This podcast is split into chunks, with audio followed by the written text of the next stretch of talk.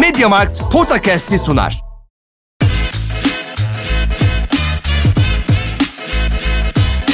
Potakast. Kaan Kural ve Orkun Çolakoğlu'yla NBA gündemine haftalık bir bakış.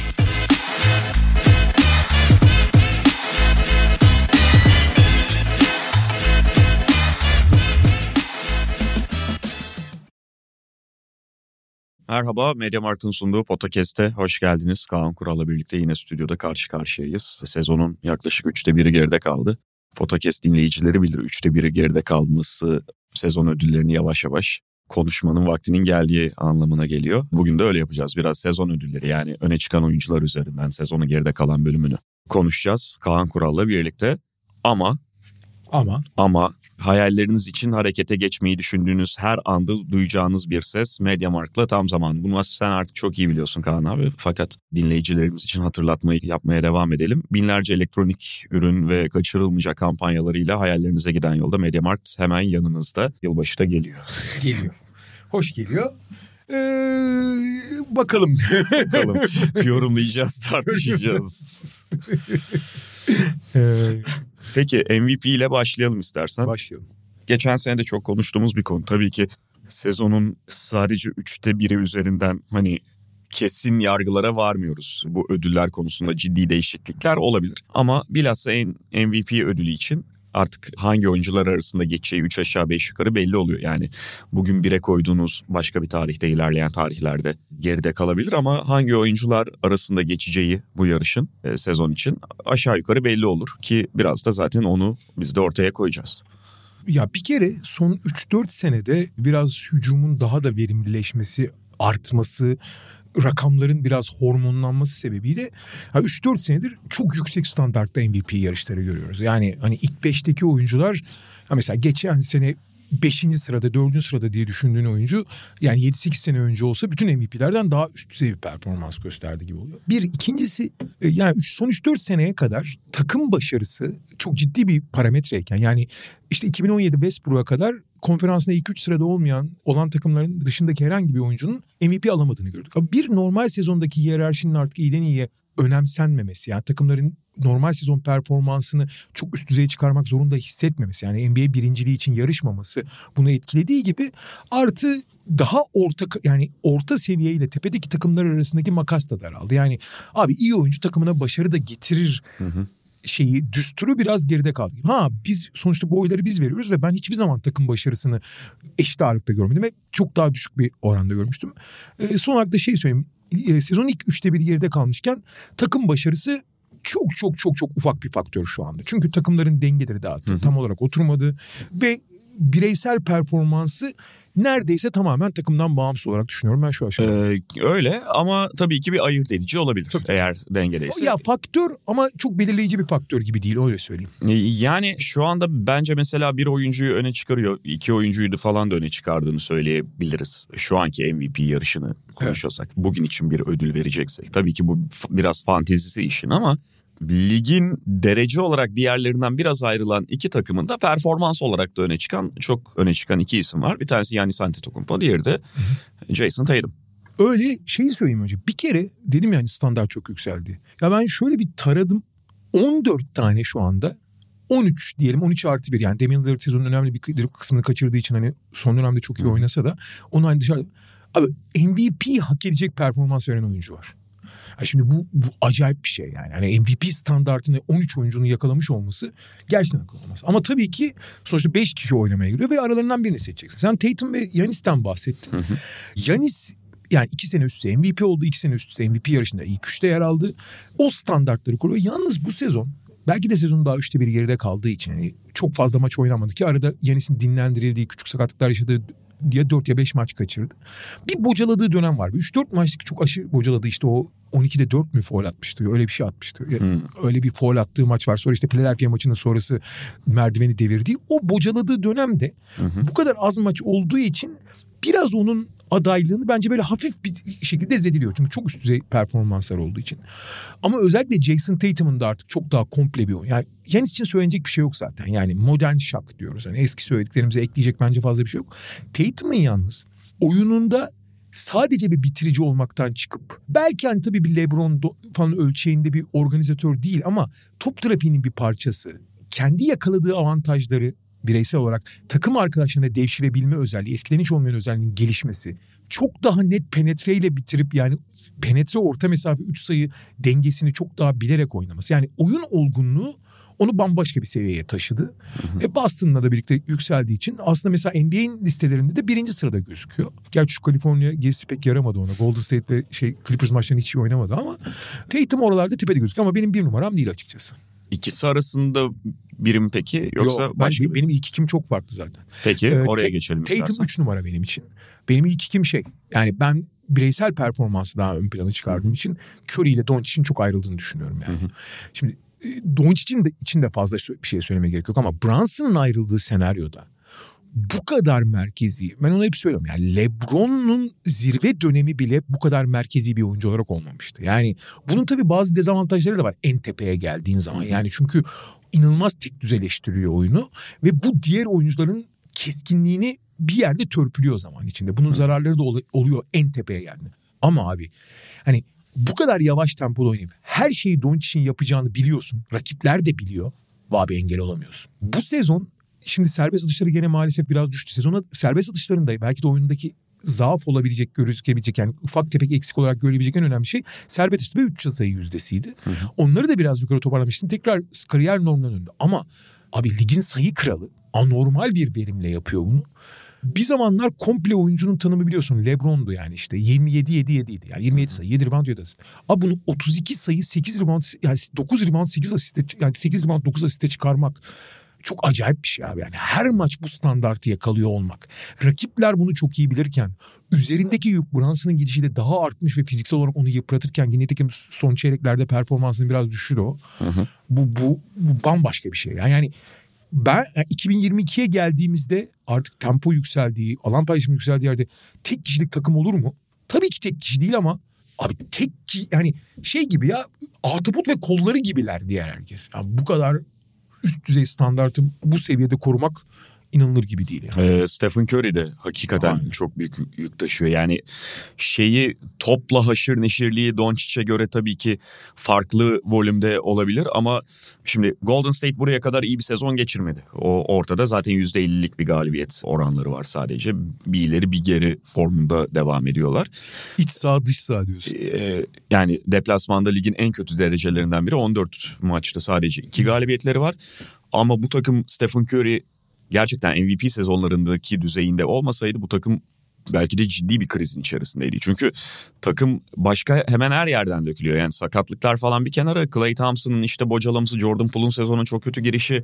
Zaten takımın skorer olarak, e, skorer niceliği olarak belli sıkıntıları vardı ve o yan parçalardaki kayıplar, oradaki değişim de e, sezonun ilk bölümünde epey etkiledi Golden State. Hala etkilediğini de söyleyebiliriz. Bu ölçüde bile ayakta kaldılarsa buna bir ayakta kalma diyebiliriz Batı Konferansı'nın karışık görüntüsünde düşündüğümüzde. Bu tamamen Stephen Curry'nin sayesinde. Ve abi öyle mantıksız verimlilikle oynuyor ki Stephen Curry ya ağzı açık kalıyor insanın. Abi boyalı alanda Yanis'ten daha yüksek yüzdeyle bitiriyor biliyor musun? Ve bu şimdi Stephen Curry'nin 2016 gibi yani tarihin gördüğü en görkemli sezonlardan birine sahip Curry. Abi o sezonun standartlarının üzerinde oynuyor şu an. Ve o sezondan bu sezona ne değişti dersek Curry 34 yaşına geldi artık ama bir fiziksel olarak daha güçlü. Bu savunmada zaaf değil artı değer kattığını gösteriyor. Ki eskiden de bence kötü bir savunmacı değildi ama artık artı değer katıyor. İki bu güç sayesinde penetreleri inanılmaz değerlenmiş durumda. Zaten çok büyük bir top hakimiyeti olduğu için floater dediğimiz o gözyaşı damlalarını inanılmaz yüzdeyle bitiriyor. Fakat penetre ettikten sonra güçle dengesi dağılmadan öyle bir bitiriyor ki ligin en önemli penetrecilerinden birine dönüşmüş durumda. Bunu üç sayı tehdidiyle birleştirip, bunu iş ahlakıyla, topsuz oyunuyla birleştirdiğin, bunu çekim etkisiyle birleştirdiğin zaman apayrı bir gidiyorsun. Yani onun yanında oynamak aslında çok kolay olmalı ama takım arkadaşları özellikle yedekleri çok bunu bundan beslenemiyor ama Abi yüzde 66-67 gerçek şut yüzdesiyle oynayan bir gard olur mu abi? Yani bu Yanis falan bu standartları yakalayamıyor. Yani Zion Williamson falan bu standartları yakalayamıyor verimlilik açısından. Zaten hani 3 sayılarını bir kenara koy.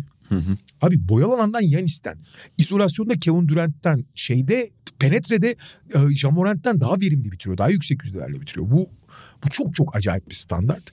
Onun da son dönemde iki tane böyle çok standartın altında hafif kaldığı maçı vardı. Ben o yüzden bir de karşı karşıya geldikleri de Doncic maçın sonunu kazandırdığı için hani Doncic'i bir burun farkıyla önüne koyuyorum.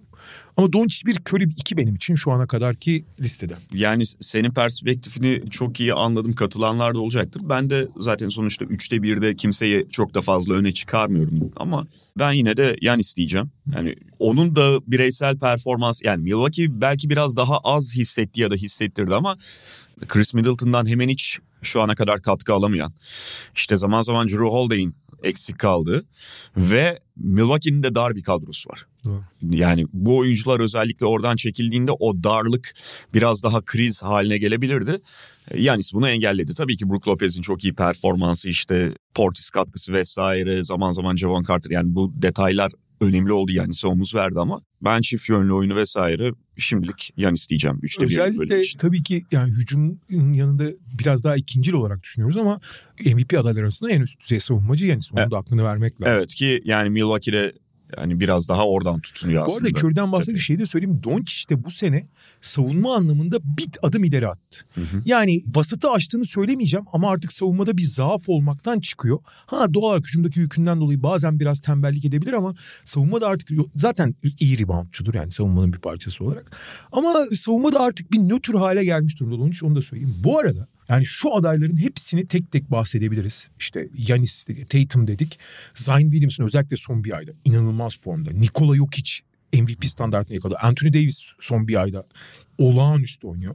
Devin Booker, Jean Morant, Donovan Mitchell, Kevin Durant, Shai Gilgeous Alexander, işte Damian Lillard dedik. O da gerçi sakat olduğu için hani onu çok sevmiyorum. Bunların hepsi MVP standartına yakın ama bu isimlerin arkasında kalıyor. Yalnız bir isim var. Bence çok yani üçte bir konuşuyoruz ya şu anda. Abi 10 maç sonra konuşsaydık bu tartışmayı çok ciddi değiştirecekti bence. Ki yavaş yavaş onu gösteriyor. Sezona çok kondisyonsuz ve formsuz girdiği, hemen sonra sakatlandığı için bu üçte birlik bölümde henüz tam etkisini gösteremedi. Ama son 10 maçta falan görüyoruz ki Joel Embiid galiba bu listeyi alt üst etmeye hazır ve yani dediğim gibi 10 maç sonra yani yılbaşı gibi konuştuğumuzda Joel Embiid'in en azından Doncic ile Curry'nin ensesine geldiğini görebiliriz ki hatta şu anda da ensesinde olduğunu söyleyebilirsin. Evet yani o çizgide ilerliyor. Tabii Embiid ile ilgili her zaman hani bu, bu tempoya çıktığında bir sakatlık, sekteye uğraması yaşanacak mı soru işareti var ama o çizgide ilerliyor. Son 10 maç olarak bakarsak Doncic, Curry, Tatum veya işte son dönemde çok müthiş oynayan William, Zion veya Anthony Davis de dahil edebiliriz. Orada Embiid mesela hepsinin üstünde. Hı hı. Ve yani iki senedir hani burun farkı kaptırıyor. Bu sene senin söylediğin sakatlık ve performans düşüşü riskleri bir kenara koyarsak Embiid galiba bu yüksek standartın bile üzerine çıkacak gibi gözüküyor. En azından son 10 maçta çıktı zaten. İstersen yılın savunmacısıyla devam edelim. Edelim abi. Genelde MVP'den oraya atlıyoruz savunmaların geriye gidiyor gözüktüğü bir sezonda belki ve Rudy Gobert de yerini yerinden oynamışken kolay bir seçim orada ortada kalmamışken işte ya da başka bir kolay seçim olabilecek başvurulabilecek Draymond Green Golden State arzuladıkları düzeyde değilken bir parça daha zorlaşıyor savunmacıyı evet. seçmek önceki sezonlara önceki birkaç sezona nazara. Aynen öyle. Ya ben burada gene standartımı söyleyeyim ben her zaman söylüyorum çember savunucusu her zaman çok daha büyük etki yapar ve Aha.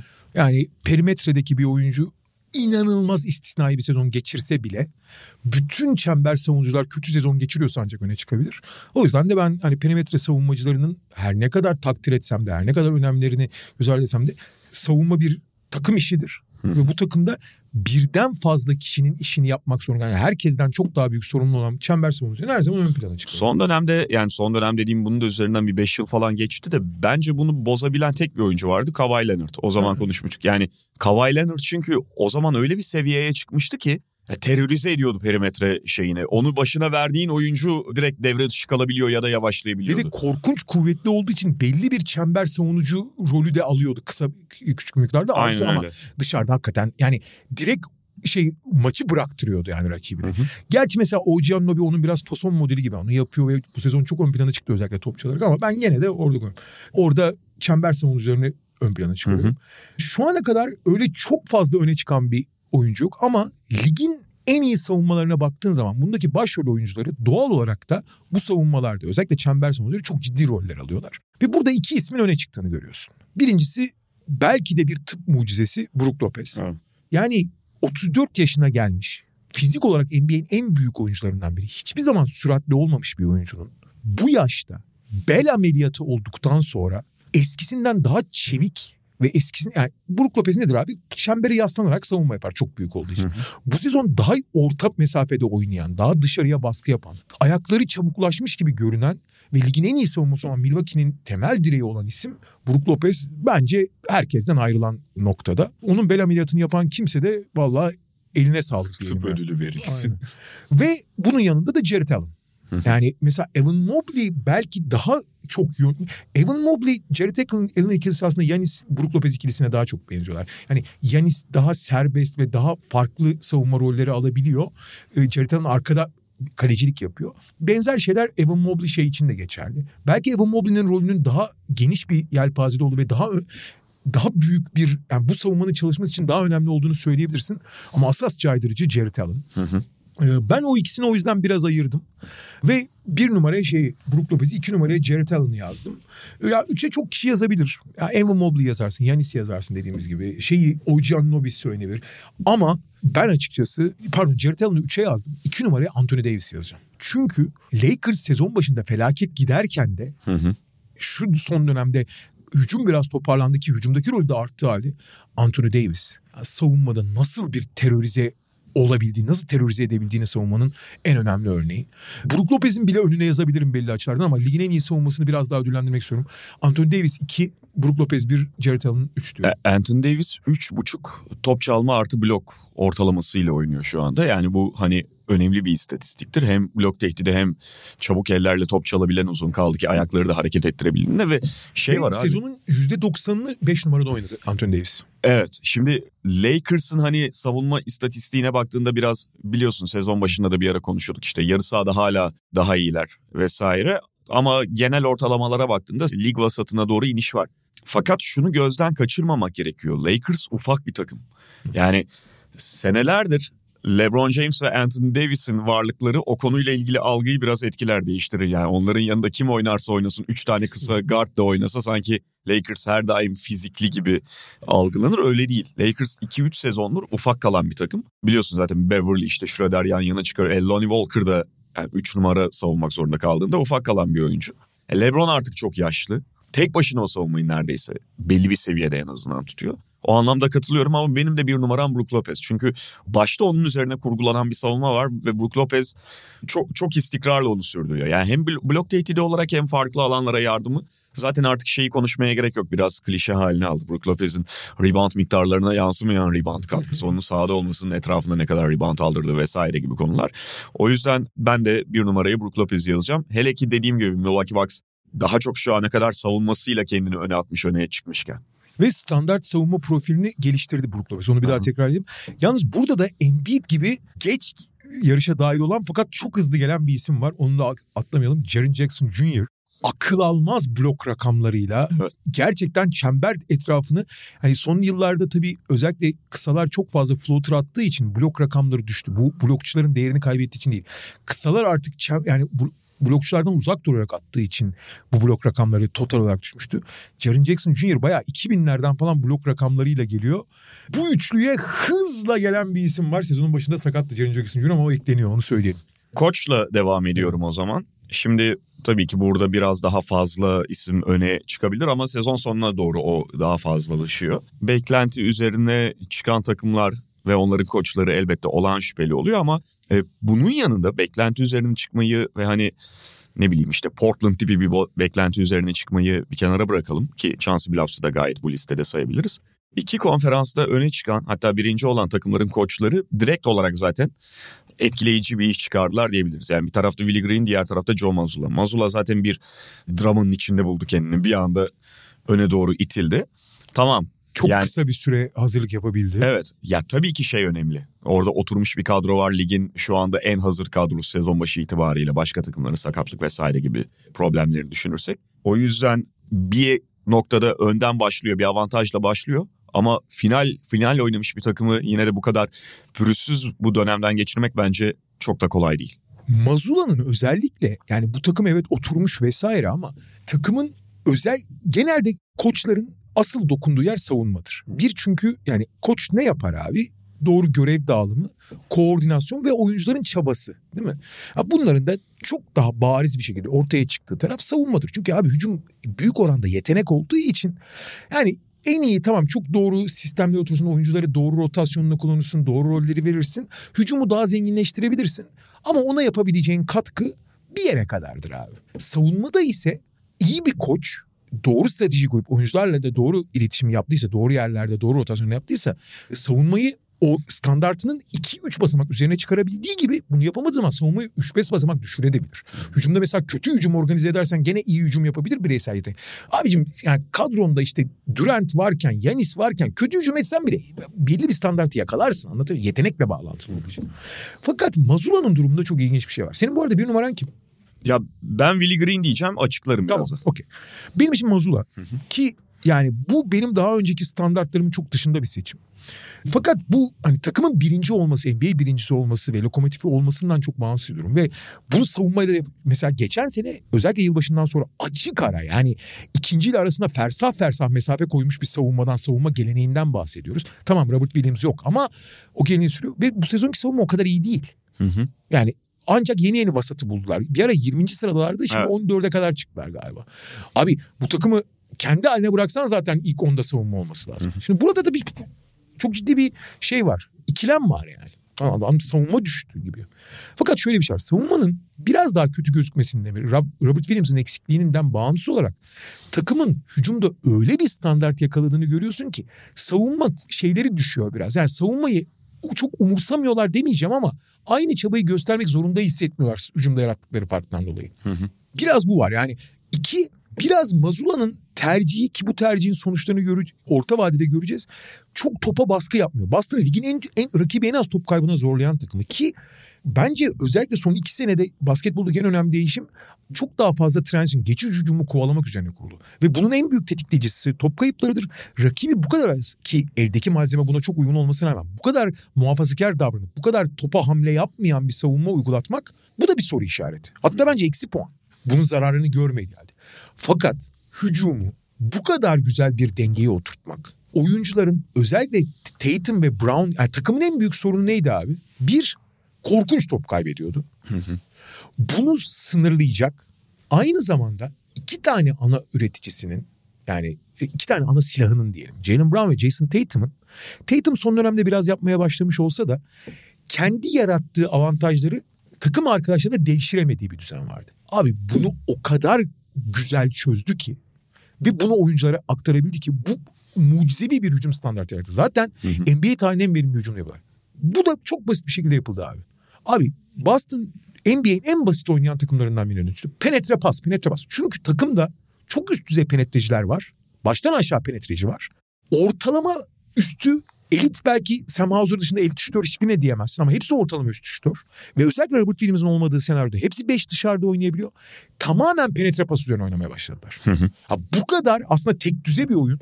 Ama aynı zamanda bu tek düzeliğin içinde sadece hani tek yani belki bir tane aksiyon var ama o aksiyon da ölmüyor. Onun da bir devamı olabiliyor. Fakat bu sayede ligin en çok üçlük deneyen ikinci en yüksek yüzdeyle üçlük atan birinci takım haline geldiler ki o kadar üst düzey şütör bir takım değil. Çok şütör var ama elit şütör az. Bence Hauser dışında elit şütör yok. Belki Grant Williams diyebilirsin ama o da biraz soru işareti.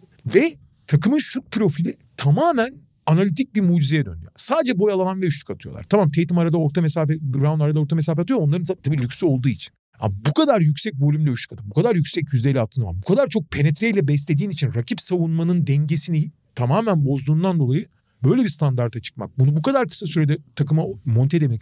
Üstüne üstlük tamam Brogdon'un gelmesi bence bu alanda çok önemli.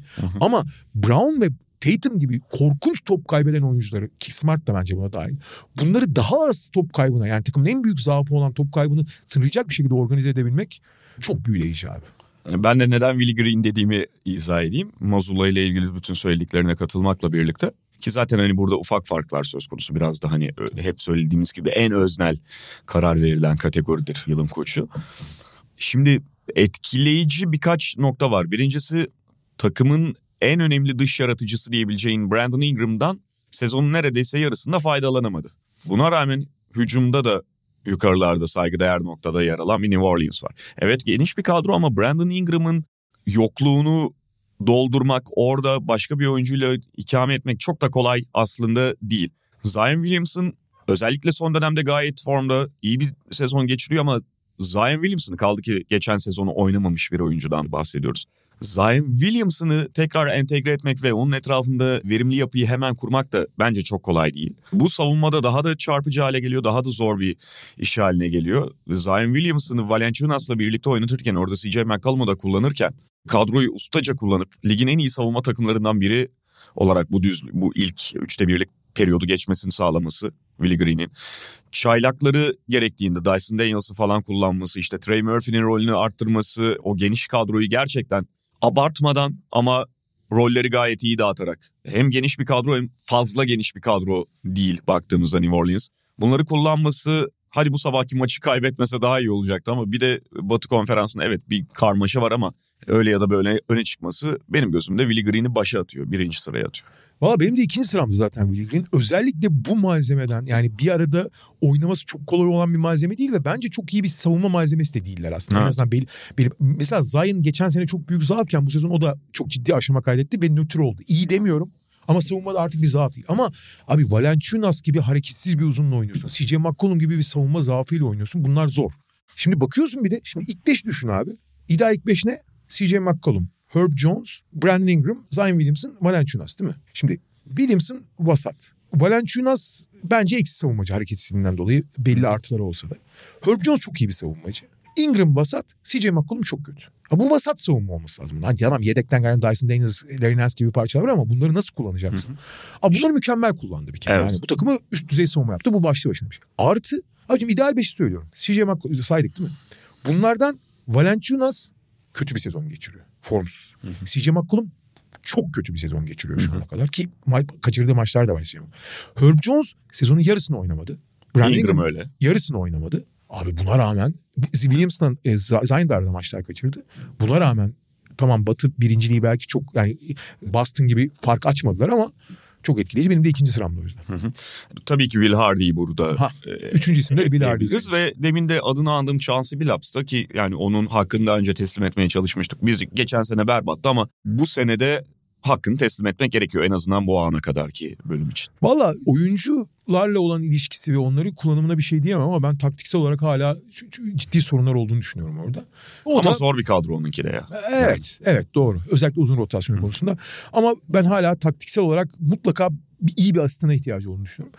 Will Hardy'yi de şeyde söyleyeyim. Yani Will Hardy'nin eline tamamen artık reset atması beklenen belli özellikleri olan fakat her birinin ciddi yetenekleri ama ciddi zaafları da olan bir kadro eklendiğinde abi böyle kadrolardan yani şey gibi yapboz gibi doğru bir şekilde bir araya getirirsen bir resim oluşturabilirsin ama çok zor iştir o. Çünkü uyuşmadığı zaman bir resmi de bozarsın. Abi bu zaaflı yeteneği yani artıları eksi olan oyuncuların hepsinin eksilerini artılarını eş, eklemleyerek hakikaten çok acayip bir takım yarattı. Bu takımın iyi savunma takımı olmasına imkan yoktu ki değiller zaten. Mümkün değildi. Ama abi rotasyonuyla birbirini tamamlamasıyla çok çok özel bir iş çıkardı. Yavaş yavaş bence geri adım atıyorlar. Ama özellikle Mike Conley'nin yokluğu onları biraz yıpratmıştı. Mike Conley çünkü bu takım için bence bir en belki de en iyi en değerli 6. 5. 6. oyuncusu ama en önemli oyuncusu kesinlikle. Çünkü takımı doğru yolda tutan, rayda tutan isim. Ama e, Will Hardy de bu yani bir araya getirilmesi çok zor parçalardan yani hiçbir yere uyum sağlayamamış Lego parçalarından yepyeni bir mucize yarattı yani. Peki en iyi 6. adama geçelim istersen. Burada... Şu aşamada biraz zor bir ödül bu. Evet benim öne çıkan sanırım iki buçuk adayım var. Üç diyebiliriz daha doğrusu. Şimdi sıradan bağımsız söyleyeceğim. Malcolm Brogdon. Evet. Maçlar kaçırmış olsa da Malcolm Brogdon. Bobby Portis ve bu biraz enteresan olabilir. Yine de ben çok hak ettiğini düşünüyorum. En azından burada isminin anılmasını. Larry Nance Jr. Çok güzel. Benim Larry Nance Jr. 3. sıramda zaten. Gayet olması bırak. Ben birkaç isimden bahsedeceğim. Benedict Maturin. Aha. E, e, Christian Wood biri. Malik Monk özellikle son bir aylık süreçte evet. bunlar biri. Fakat ilk üçümü almadım şey Bobby Portis dedin sen. ee, şimdi son dönemde tabii şeyi de ismini bahsedeyim. Bogdan Bogdan işte bence oraya mutlaka gelecek. Çok, evet tabii. Çok az maç oynadı. Az oynadı. E, o yüzden şey değil. Fakat burada sezon öncesi favori olan Jordan Poole felaket bir sezon geçiriyor. Hiç şekilde dahil değil. Benim 3 numaram da Larry Nance Jr. Aha. Fakat ilk iki sıramdaki ben bir numaraya Malcolm Brogdon'u koyuyorum. Aha. Çünkü rakamdan bağımsız bir şekilde takımın en ihtiyacı olan oyun aklını ve en ihtiyacı olan hem üçlük hem penetre özellikle hepsini birden yani bu seneki Boston hücumunun geçen senekinden farklı olmasının her şeyi vücudunda barındıran bir oyuncu. Tamam bütün oyuncular buna uyum sağladı ama Malcolm Brogdon kenardan gelip bir lider olarak oynuyor. Sahada olduğu her zaman tamam hiyerarşide daha ön planda olan oyuncular olabilir. Ama sahadaki patronun Brogdon olduğunu hissediyorsun. Şunu da ekleyeceğim abi yani bu ödülü verirken bu bir şey olamaz kriter olamaz belki ama Malcolm Brogdon seviyesinde bir oyuncunun buna direkt gönül indirmesi hatırlarsın yani daha off season'da ben kenardan geleceğim hiç bununla ilgili bir derdim yok şereftir falan gibisinden açıklamalar yapıyor. Abi şey oldu ama yani çok yük ya fizik bence fiziği onu biraz da zorladı ya. Olabilir ama yani genel NBA oyuncular arasındaki teamüle bakarsan onu bir böyle statü kaybı gibi görüyorlar ve bir oyuncunun bunun farkındalığında olması orada daha kendisine ve takıma uyacak bir rolü kapatacağının farkındalığında olması bence kıymetli. Evet, Kaldı rütbe- ki altından da kalkıyor. Amerikalılar rütbe kaybı olarak görüyorlar. Ama Malcolm Brogdon'un hayatı boyunca yaşadığı sakatlıklar muhtemelen onu biraz buna daha gönüllü hale getirmiştir. Kendi de söyledi zaten ben çok büyük yük taşıyordum diye. Ben bir numaraya aldım onu. Christian Wood'u çok düşündüm hani iki numaraya alayım mıyım almayayım mıyım. İşte e, hatta burada direkt Larry Nance'i ikiye de yazabilirim. Burada yalnız Malcolm Brogdon'la benzer bir paralelde olan bir isim de bence Russell Westbrook. Şimdi Westbrook'un sorunlarını vesaire biliyoruz ki son son 4-5 maçta çok kötü oynadı Westbrook. Ama Lakers tekrar ayağa kalkarken o ikinci beşteki rolüyle bir anda tekrar mesela Westbrook kariyeri boyunca en iyi döneminde bile savunma hiç yapmamıştır. Yani uyur biliyorsun savunmada. Abi savunmadaki dikkati kenardan gelip ve karakteri itibariyle oyun stili itibariyle asla ve asla kenardan gelebilecek bir karakteri olmayan. Çünkü sadece saldırmayı bilen bir oyuncu olarak onu de, rütbe kaybı olarak en fazla gören isim. Hatta hatırlayacaksın sezon öncesi hazırlık maçlarının sonuncusunda kenardan getirdiklerinde Ayağım çekiyor hocam. şey dedi abi ben normal ritmden çıktım bacağım çekti o yüzden sakatlandım ya kenardan getiriyorsun. Bayağı çocuk gibi şikayet etmiş. Evet. Dediğim gibi bunun için sen de söyledin. Bunun için bir kriter olamaz ama kenardan gelip verdiği verim. Çünkü aslında teorik olarak Westbrook buraya geldiğinde sorunun olduğunu biliyorduk. Ama şöyle bir teorik mantığı vardı. LeBron'un olmadığı dakikalarda oyunu force edebilecek. LeBron'u bu sayede daha çok dinlendirebileceğin, onun yırtıcılığı ve çembere kurduğu baskı üzerinden diğer takım arkadaşları beslenecek diye bir teori vardı. Teori hiç gerçeğe dönüşmemiş olabilir. Özellikle bu LeBron'la dakikaları bölüşülmediği falan. Fakat şimdi o teorinin belli bir oranda saha yansıdığını görüyoruz. Çünkü Westbrook hatta Davis ki şu anda takımın en önemli oyuncusu. O olmadan bile Westbrook sahadayken Lakers çok kötü olmayabiliyor. Evet. Aynı bu Washington'daki Westbrook'a benziyoruz. Son 5-6 maç çok kötü oynadı Westbrook. Onları hani belki bir kenara bırakmak lazım ama ben Westbrook'un da açıkçası şu anda 3. sırada olduğunu düşünüyorum şahsen. Ee, olabilir. Ben de şöyle söyleyeceğim. Yani bir Brogdon'da katılıyorum. Larry Nance hadi ben ikiye koyayım. Portis'i de üçe. Larry Nance istatistik olarak belki bunların arasında bir parça daha geride duran. Çünkü genel olarak hani özellikle en iyi altıncı adamda sayıya bakılır. Hadi rebound'a bakılır da. Larry Nance NBA'in en sorunsuz, her takıma en sorunsuz entegre olabilecek oyuncularından biri ya. Ve- Bu, bu kolay gözüken ve o kadar da kolay olmayan bir şey. Ve dışarıdan oynayabilen, pas trafiği yapılan bir uzun olarak oyununu çok acayip esnetebilme özelliği de var. Evet ve yani şimdi atlet bir oyuncu olarak tanınarak geldi. Sadece atletizmden ibaret değildi belki ama atletizmin ötesinde oyunu çok zengin de değildi. Lernen sessiz sedasız oyunu çok geliştiren Tabii. bir oyuncu. Her şeyi her şeyi belli bir düzeyde yani uzundan bekleyeceğin her şey diyeyim. Kalkıp öyle tam sağ top getir anlamında değil ama her şeyi belli bir düzeyde yapıyor. Bak üçlüyü bile yüzde kırk üzerine çıkardı. Aynen. Zaten hep- bölüm ama E, olsun yani. tabii tabii. tabii. Orta mesafeyi atıyor. Şeyi sen söyle. Zaten hep iyi bir pasördü ve kısa devrilme üzerinden ligin en iyi dağıtıcılarından Aynen. bir tanesi. Kaldı ki orada bir tehdit atletizmi olduğu ve topu tek sefer yere vurabildiği için bir anda senin potana da uzanabilir. Ayağı çekebiliyor savunmada. Dışarıya Artı elleri çok hassas, Uzun. çok iyi top çalabiliyor. Evet şu top çalabiliyor hatta blok yapıyor Tabii, tabii. e, atletizm. Ya Nance özellikle bir yedek uzunsa şu anda New Orleans'ta olduğu gibi senin ondan bekleyeceğin her şeyi veriyor. Kaldı ki New Orleans bir sonraki aşamada yani geçen sene de gösterdiği gibi matchup'a göre playoff'ta Larry Nance'in esas uzun rolüne Zion Williamson'ın yanına evrilmesini de oraya çıkmasını da isteyecek. Kenardan gelse dahi daha fazla süre alan olacak. Aynen. Jonas Valanciunas ilk 5 başlayabilir. Yani başlayan 5'te Valanciunas ama bitiren 5'te çok büyük ihtimalle Larry Nance olacak. Yani rol anlamında en az Brogdon kadar değerli Larry Nance'in yaptığı da. O anlamda ben Portis'in de üzerinde görüyorum. Çaylak diyelim istersen. Bu herhalde ilk üçün hani çok net, çok rahat ayrıldığı bir senaryo. Hı hı. Maturin'i Yani- biraz önce söyledin zaten Evet. şeyde de. Ya şöyle Jalen Williams, Keegan Murray ve Jabari Smith bocaladıktan sonra yavaş yavaş daha iyiye gidiyorlar. Özellikle Jabari Smith.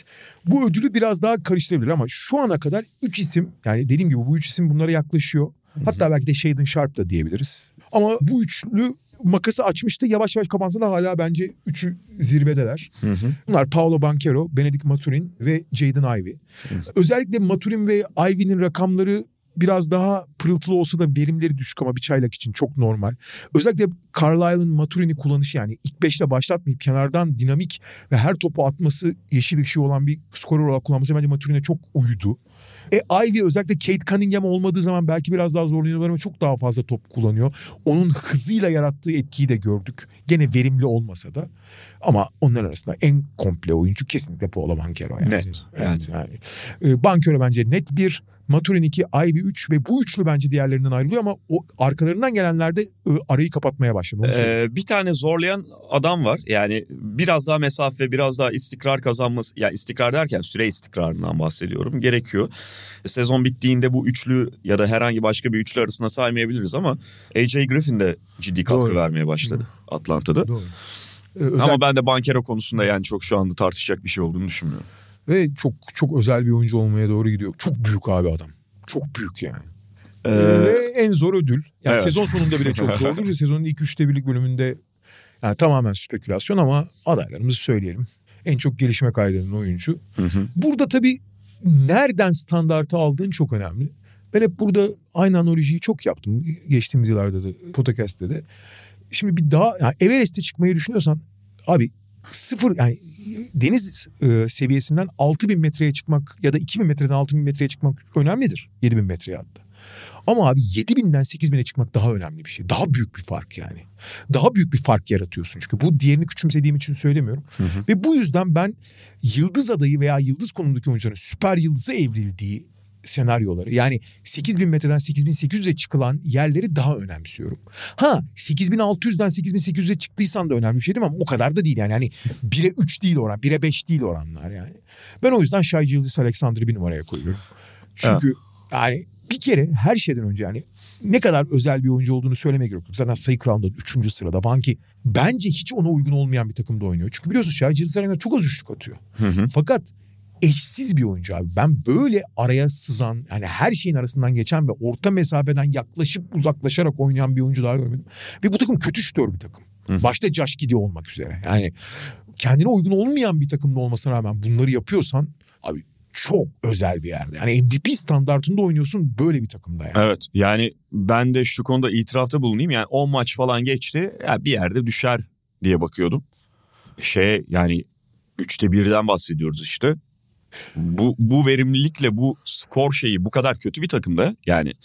Ha şey etkiliyor bak daha önce Oklahoma City'yi konuşurken bahsetmiştik. Yani Oklahoma City'de oynadığı için özellikle sezon başında hep bir gıdım daha gevşek ve kendilerine çalışmamış savunmalara karşı oynuyordu. Ama o da değişiyor artık. Hı. Ve hala aynı çizgiyi koruyor adam. Ve abi şütörler çok risk yaratmıyor. Yani çok tehlike yaratmadığı için biraz bazen işte Zion ve Yanis'e yapılan duvar gibi. Yani 2-3 kişi sıkıştırmaya çalışıyorlar.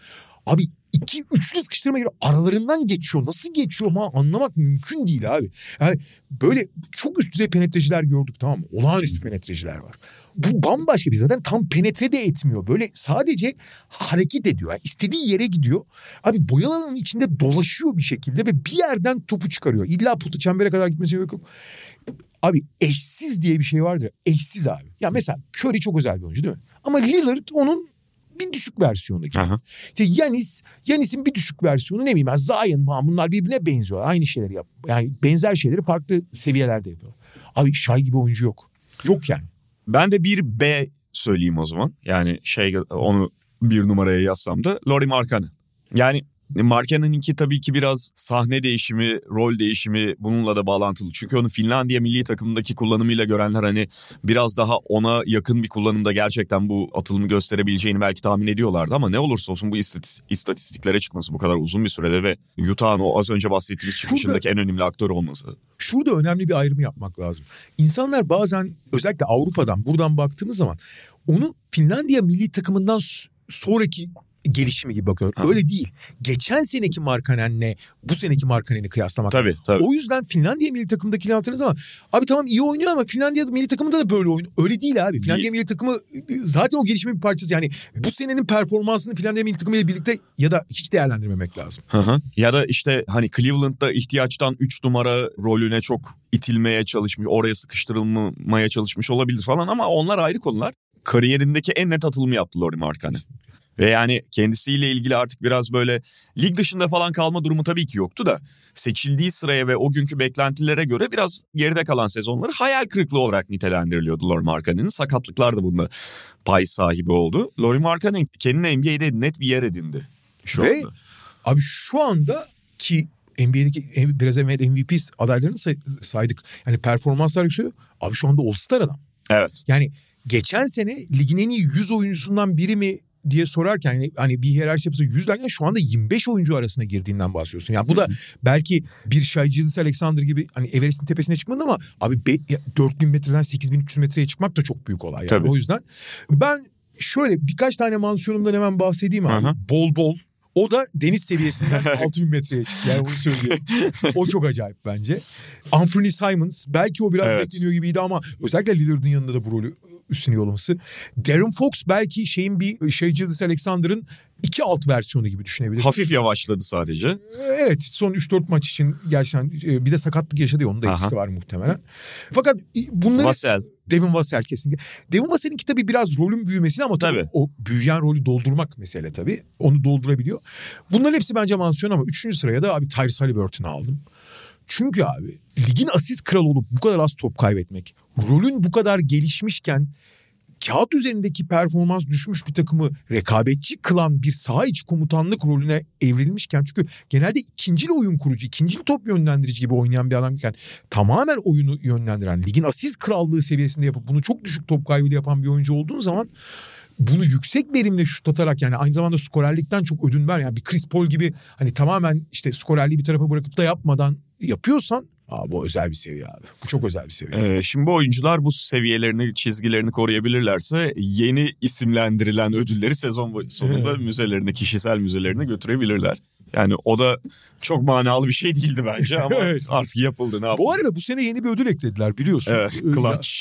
Şey. Abi o yani çok tartışma olacak ve biliyorsun dünyanın en yanıltıcı ödüllerinden biri o. Ya evet hani abi. Rakamlara döktüğün zaman clutch olarak bilinen oyuncular yani maçların sonunu muazzam oynayarak bilinen oyuncuların çoğunun aslında verimsiz olduğu. Onların arasında yani maç sonunu çok iyi oynar diye bahsettiğin oyuncuların rakamsal olarak e, bunu karşılayan tek isim Daniel Lillard benim yakın geçmişe gördüm. Yani maç sonunu iyi oynar dediğin oyuncuların işte son 2-3 dakikada fark 2-3 iken yaptığı istatistiklerine bakıyorsun. Hemen hemen hepsi çok kötü abi. Yani kötü derken ortalamanın altındalar. Bir tek Damian Lillard diyor o konuda. Yani bakıyorsun clutch'ı çok daha iyi oynayan başka oyuncular ortaya çıkıyor. Bu çok ciddi tartışma yaratacak zaten. Evet NBA lüzumsuz polemik alanı yaratma konusunda yine bir çaba gösterdi Aynen. her nedense. Aynen öyle. Peki bugünlük bu kadar diyelim. Media Markt'ın sunduğu podcast'te haftaya tekrar görüşmek üzere diyoruz. Hoşçakalın. Hoşçakalın. Media Markt Podcast'i sundu.